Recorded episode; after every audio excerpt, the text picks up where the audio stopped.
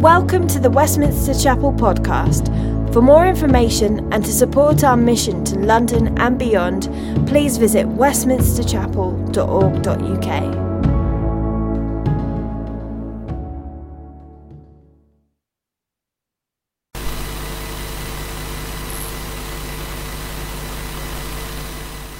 Yeah. Ephesians chapter 3, verses 14 to 19. For this reason I bow my knees before the Father, from whom every family in heaven and on earth is named, that according to the riches of his glory he may grant you to be strengthened with power through his Spirit in your inner being, so that Christ may dwell in your hearts through faith, that you, being rooted and grounded in love, may have strength to comprehend with all the saints what is the breadth and length and height and depth, and to know the love of Christ that surpasses knowledge, that you may be filled with all the fullness of God. Good morning. Lovely to see everyone here. Good to be with you online as well. Uh, my name's Andy, as Howard said, and wasn't that absolutely fantastic news? It's just been exciting to see the numbers going up and up for our building project. They could even go up further, and we might get an even nicer coffee machine, which would be exciting.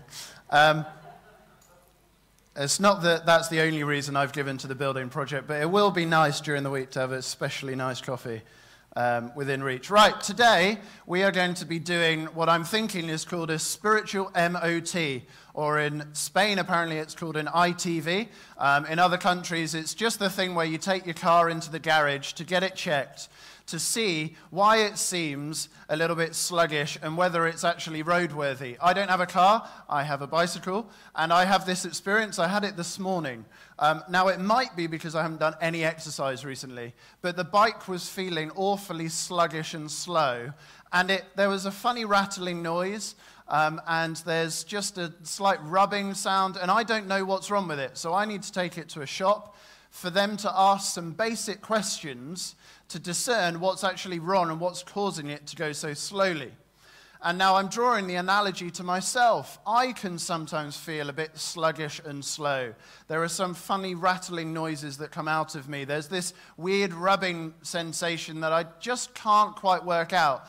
Why do I feel lethargic? Why do I feel like I'm not completely fulfilled in this life? Um, and that's going to be our overriding question today. Why do I not quite feel as fulfilled as I could be? Why am I not where I could be in life? Essentially, why am I not enough like Jesus? I think that's the question we sometimes ask. It's definitely the question that other people are asking about you if you are a Christian. I've been watching quite a few conversations and debates online recently from people who, seemingly in good faith, have uh, been involved in the church, have investigated Christianity, have perhaps even worked in a church or just looked in at the church in general. And they have expressed the fact that actually the reason that they have now detached themselves from churches and Christianity, the reason that they have stepped back, the reason that they are no longer looking into Christianity as they were, is because what they experienced wasn't enough like Jesus. The people they met weren't enough like Jesus. The church itself was good on paper when you read about it in the Bible, but in reality, it was lacking. And so they find themselves disillusioned, disenfranchised, disappointed by the whole thing, and they step away from Christianity. So I think it's a very important question for us to be thinking about for the outside, but also for ourselves, because I'm sure if you're like me, you have asked that question of yourself. Why am I not changing as much as I thought I might? Why am I not progressing? Why, do I, why, why does the uh, truth in the Bible not quite connect enough to my reality? So, we're going to be asking some basic spiritual MOT questions of ourselves this morning to try and work out what might be the areas that are rubbing? What might be the areas where, with a bit of work, we could loosen it up and see ourselves grow a bit more in God? So, my first question is, is this What kind of soil are you rooted and grounded in?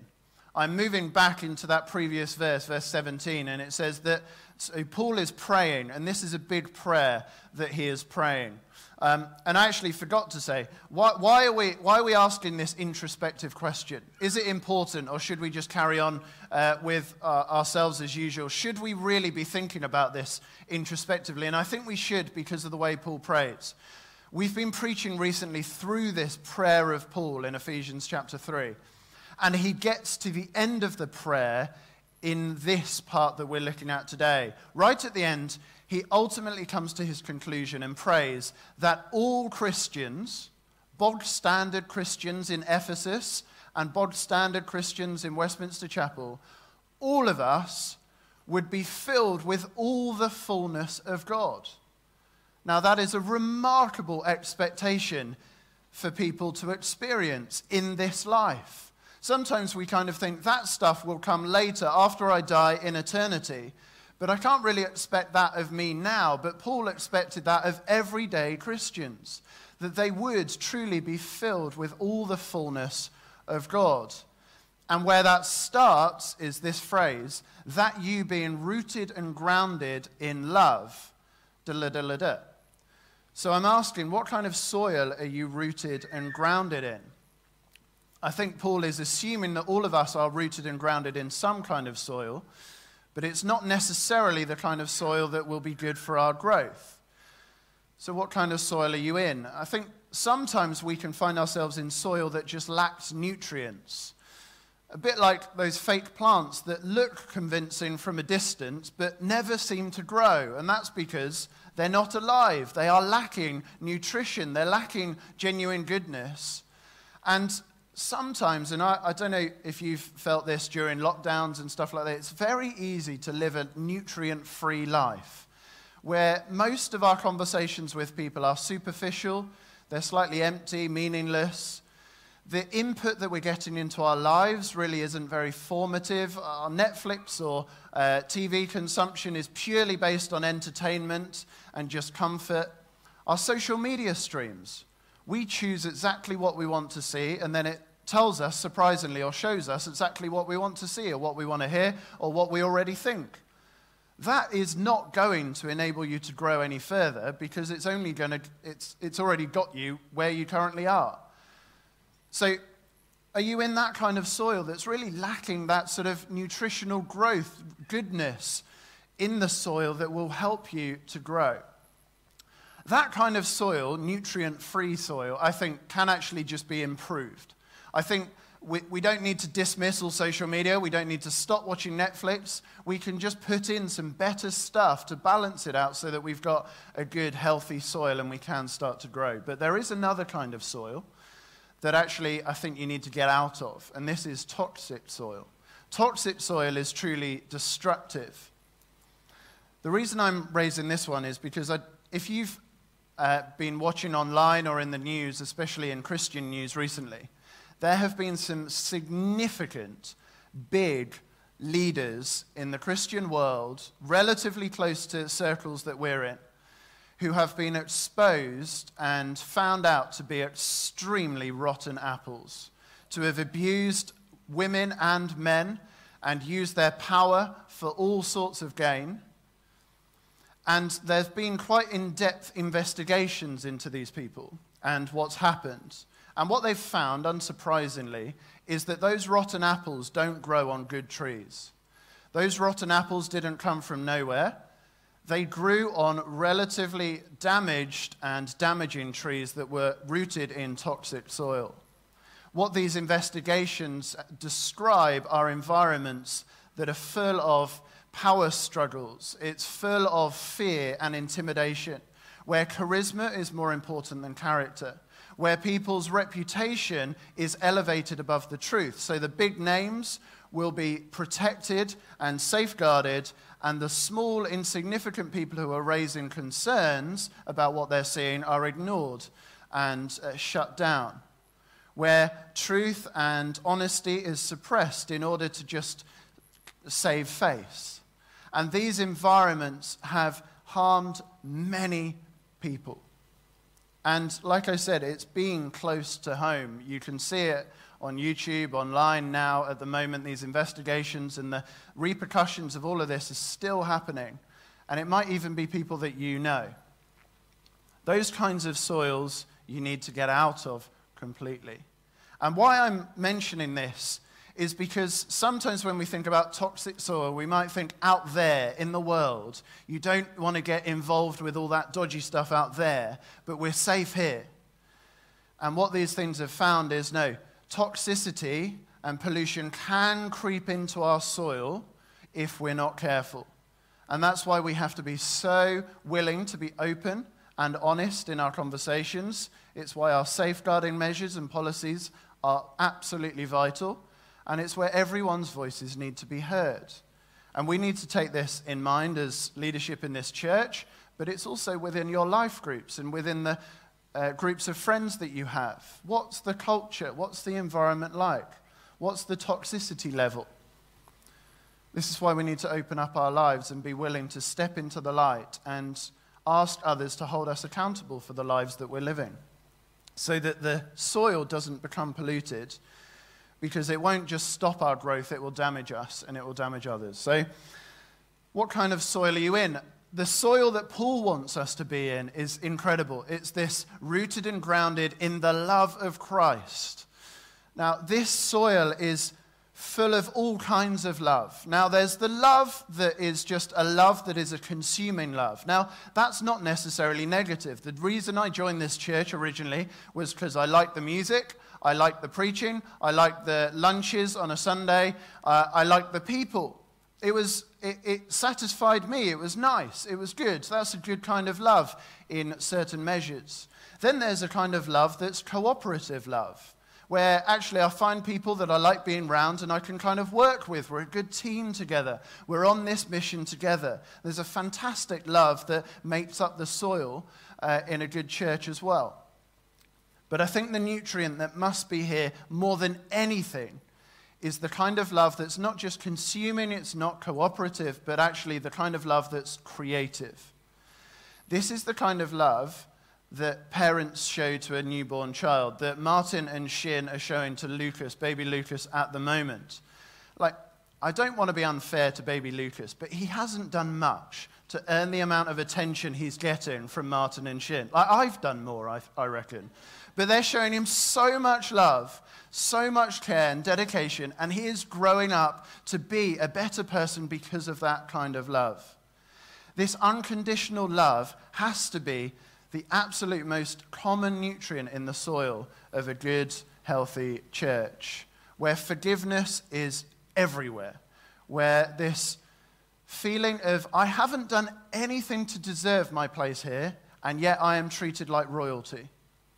That's the kind of environment we need in order to grow, in order to grow up into everything that God wants us to be, the most like Jesus. So that's my first question. What kind of soil are you in at the moment?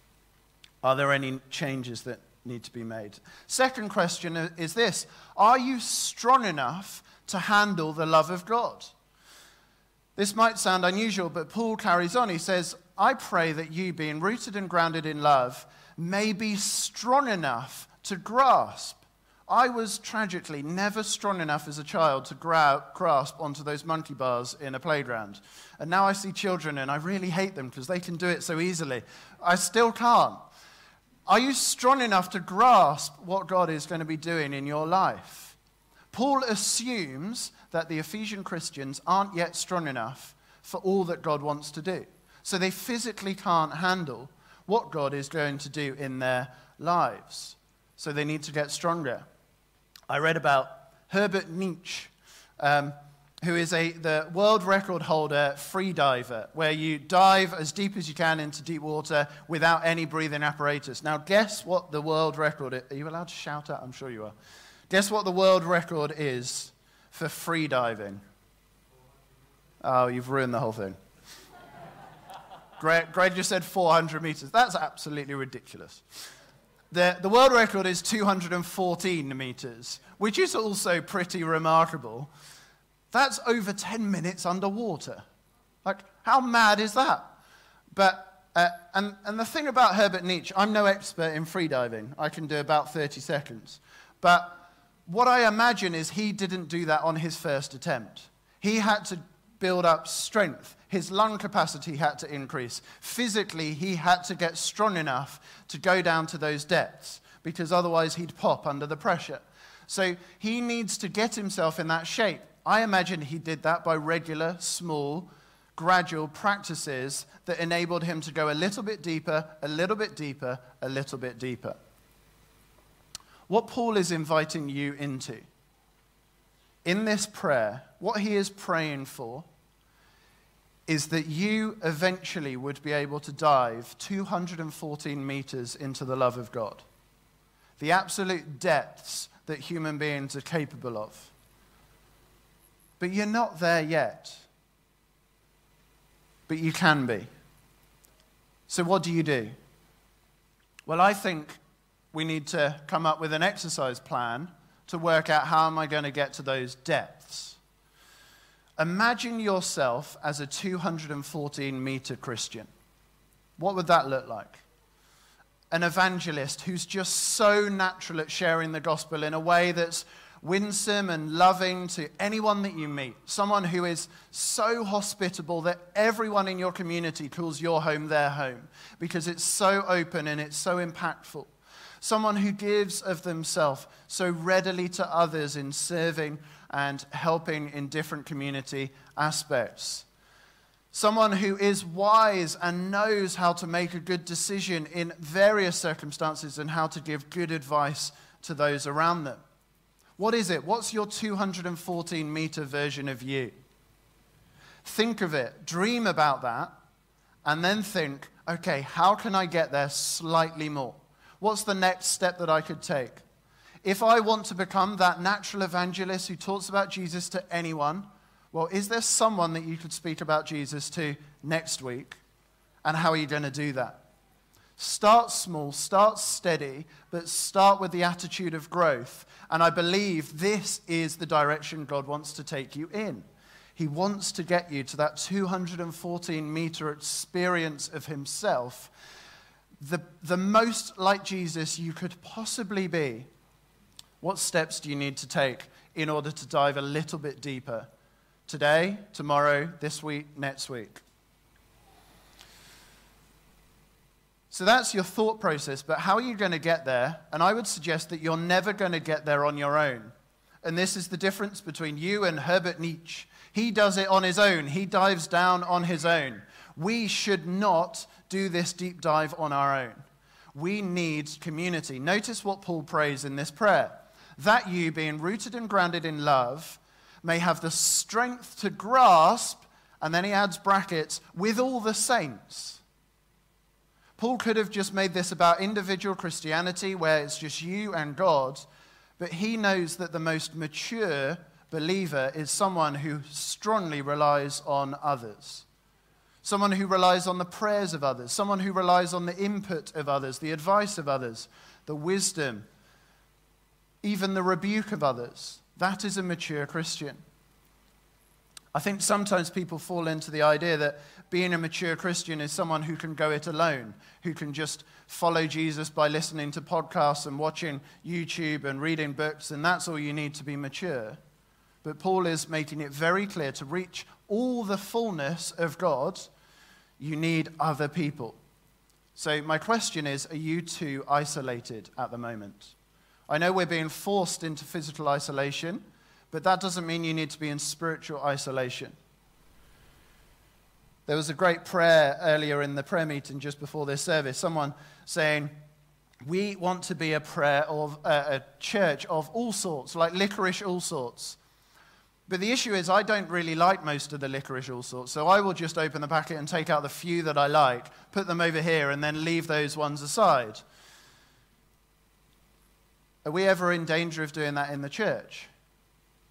This is a church of all sorts, but actually, I choose the kinds of people that I hang out with. I choose the community that I spend time with. I select, handpick those that I immediately like, put them over here, and I spend all my time with them that is not going to help you grow because God has designed the community that you need. He has chosen the kinds of people that you need around you. People who are older than you, younger than you, More attractive than you, less attractive. Wiser, stupider. Richer, poorer. Everything. There's the whole array of people. That's how you're going to grow. That is the kind of community you need to be in, with all the saints, not some of the saints. So, will you let God choose the kinds of people who are in your life? That's the next question.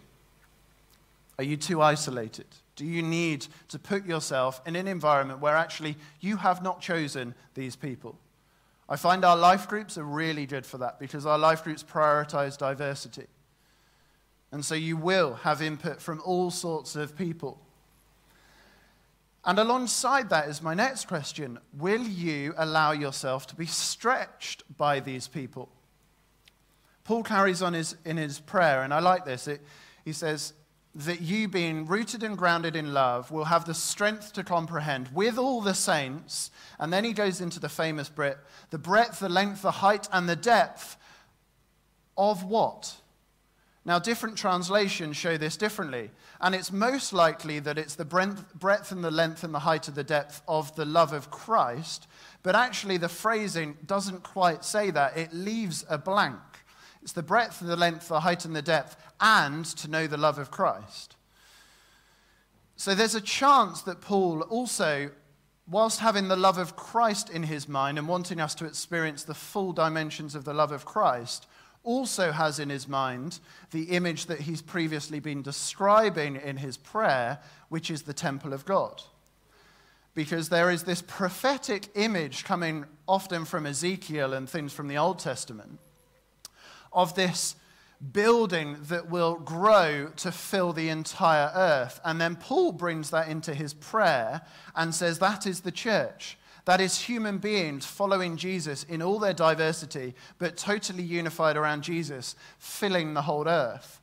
And this temple is growing and growing, bigger, higher, wider, deeper. And it's filling the entire earth with the glory of God.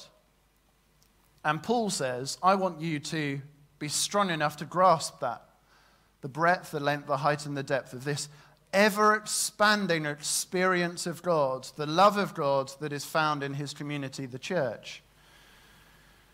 And so I guess the question is are you willing to be stretched in all directions by the people of God?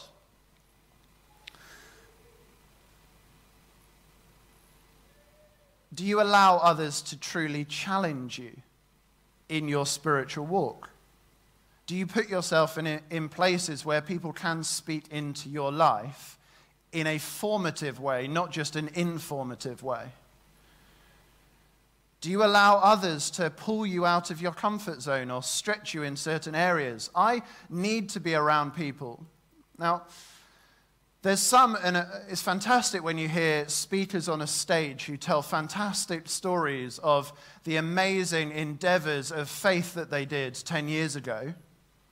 That, to some extent, inspires me to step out of my comfort zone a little bit. But what inspires me far more are people like some of you in the room that I can see now, who I'm closely linked with, who I know took a risk, a step of faith last week and it might have gone brilliantly, it might have gone com- completely wrong, but actually that stretches me out of my comfort zone more than hearing big names on big platforms. Because it's people who are regularly trying this stuff and doing the things that I, in my natural self, will become too scared and will shy away from and will protect myself from. I need people in my life to take me out of my comfort zone in that way. I also need people around me who are quite different in the way that they engage with God.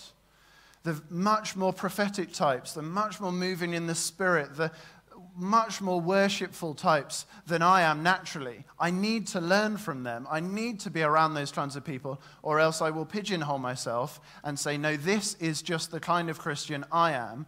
This is my personality type. I won't go any further than this. I need that kind of input in my life. And I also try, if I can, to read and listen to wider things than just the circles we're in. Prioritize where we are. Read the books of people who are close to us to get to know the thinking of this place, but be wider with your reading and listening if you've got time to hear different inputs from various different expressions of Christianity all around the world because that will stretch you in good directions because God is not just doing it with all the saints of Westminster Chapel, but all the saints of Commission, all the saints of the whole global church throughout history. So, then, moving to my uh, final question Are you willing to look a little bit silly for Jesus? And this is where Paul uh, does sound a little bit silly, I guess. Maybe I'm being rude. But what he wants you to know, he wants you to know the love of Christ that surpasses knowledge. So he wants you to know something that is beyond what you can know. So he's asking you to do what seems impossible. To really simplify this down, though, I would say actually it's just being able to admit that there is stuff that I don't know, and I'm happy with that. And I'm able to walk in that. And I'm able to go further in that. And this comes home to me because often when I talk about following Jesus or Christianity, I try to tie everything up in a very neat little bow for people. I try and make it sound like I have grasped the entire thing, make it sound incredibly sensible for them, so that they would believe it. And I only will tell stories of the really good, positive healing stories that we've had, the great answers to prayer, the fantastic miracles. But I'll often miss out all of the massive questions I've still got, the gaping holes in prayers that aren't yet answered, the areas of argument that really still are grey to me and I'm completely confused by and I really don't know the answers to. And I think, I like to think that I'm doing this in order to make it all sound more convincing, but in reality, I'm doing this because I just want to avoid looking silly to the outside world and looking like I haven't got it all together. But what that's going to create is an environment where if people come in and they hear me acting like that or they hear the church acting like that, they're not going to feel like they can ask their questions because it sounds like everyone's got this all together. So I can't ask my new questions, so they're not going to be able to grow because they won't be able to learn new things. So we need to be an environment that's very honest and open about what we do know and what we don't know. And the image that came to mind is that it's possible to say that I have swum the Atlantic, in the Atlantic Ocean without having to have swum the entire breadth and length and height and depth of it. If I've just gone and paddled off the west coast of Ireland or Wales, I have swum in the Atlantic Ocean to some extent. It's a real experience that can be made even more real as I swim more and swim further. And that is what Paul is inviting us into to acknowledge the real experience of the love of God that we have got, whether it's just paddling in the shallows or whether we've swum out a few meters, whether we've dived down to 10 meters. We've got that. And we can share that with others. And we can enjoy that. But Paul is inviting us to swim even further now and dive a little bit deeper and go to some extents that we haven't yet before. Not just to become comfortable in this patch of the water that I'm in currently, but actually, there is more to swim into, there is more to experience. And that's what I'm inviting us all. I think that's what Paul's inviting us to experience through this prayer. So, how do we do it? How do I become more fulfilled in life? How do I change? How do I become more like Jesus? Well, I think the first thing is turn around into the love of God. This is what repentance is. We don't repent just for the sake of repentance. We repent because there's something better behind us. We turn around because what we're walking towards isn't as good as what we're walking away from. So if we turn into that love, that is where we're going to start to experience more and more of the depths of God. Uh, now, I can't say it anywhere nearly as well as this film can make it out in a very short clip. So if we could play this clip from uh, Spider Man, and uh, you will see. Yeah, I know that. You gotta say I love you back. Dad, are you serious? I wanna hear it. You want to hear me I say love it? you, Dad. You're dropping me off out of I school? love you, Dad. Look at this place. Dad, I love you. Dad, I love you. That's a copy. It's a very good movie, but the idea there really is that that father didn't need to hear those words, I love you. The boy needed to say, I love you. The boy needed to say, I love you, because there is something in expressing a love that actually connects you to an even deeper love. Because there is a certain love that there's a certain amount of fulfillment, sorry, that comes from loving something that's lovely. You could love a pizza, you could love a dog, you could love a church in its essence, just because it's lovely. And that's a safe kind of love, loving something because it's immediately lovely. But there is a, an unsafe kind of love, a far more vulnerable, but a far more transforming kind of love that is loving something not because it's lovely, but because it loves me. Because it loves me beyond anything else. That father's love to that child, the child only realizes that as he says, I love you, Dad.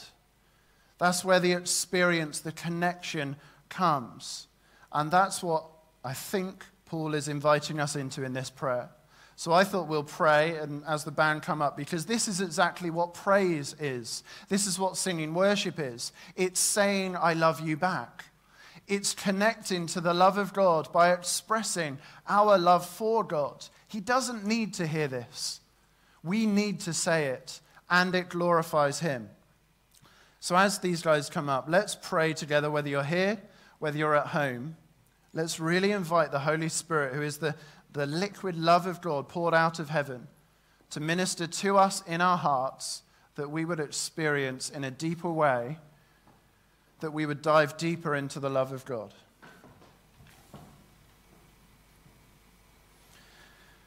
Father, there is nothing more powerful than turning back to you and seeing the face of Jesus. Your greatest act of love towards all humankind, sending him, your only Son, to us. As John Piper puts it, we know the extent of the love of God by how freely you gave him and how freely he gave up his life to save us. He was not obliged. No one took his life from him. You did not need to send him from heaven. It was all of your choice. We see how much you love us in how little we deserve your love. We were still your enemies. We were dead in sin. We were cursing. We put you on that cross. We were so unworthy of this love. And then we see how much you love us and how much it cost you. It wasn't simply dealing out good advice, it wasn't saying important, sensational words. It was far beyond anything that we can comprehend. The love of God seen in Jesus, dying on the cross for all mankind, taking the full wrath of God against sin, defeating everything. As Howard prayed earlier, you loved us to death. We praise you for that, Lord. And we see how much you love us by how much you bless us in Christ with all spiritual blessings to the absolute uttermost. We experience your love. So, Lord, wherever we've been walking in the opposite direction, refusing to experience your love in greater measure, forgive us and help us to turn and summon up the words of praise to say back to you, I love you, Dad. Amen.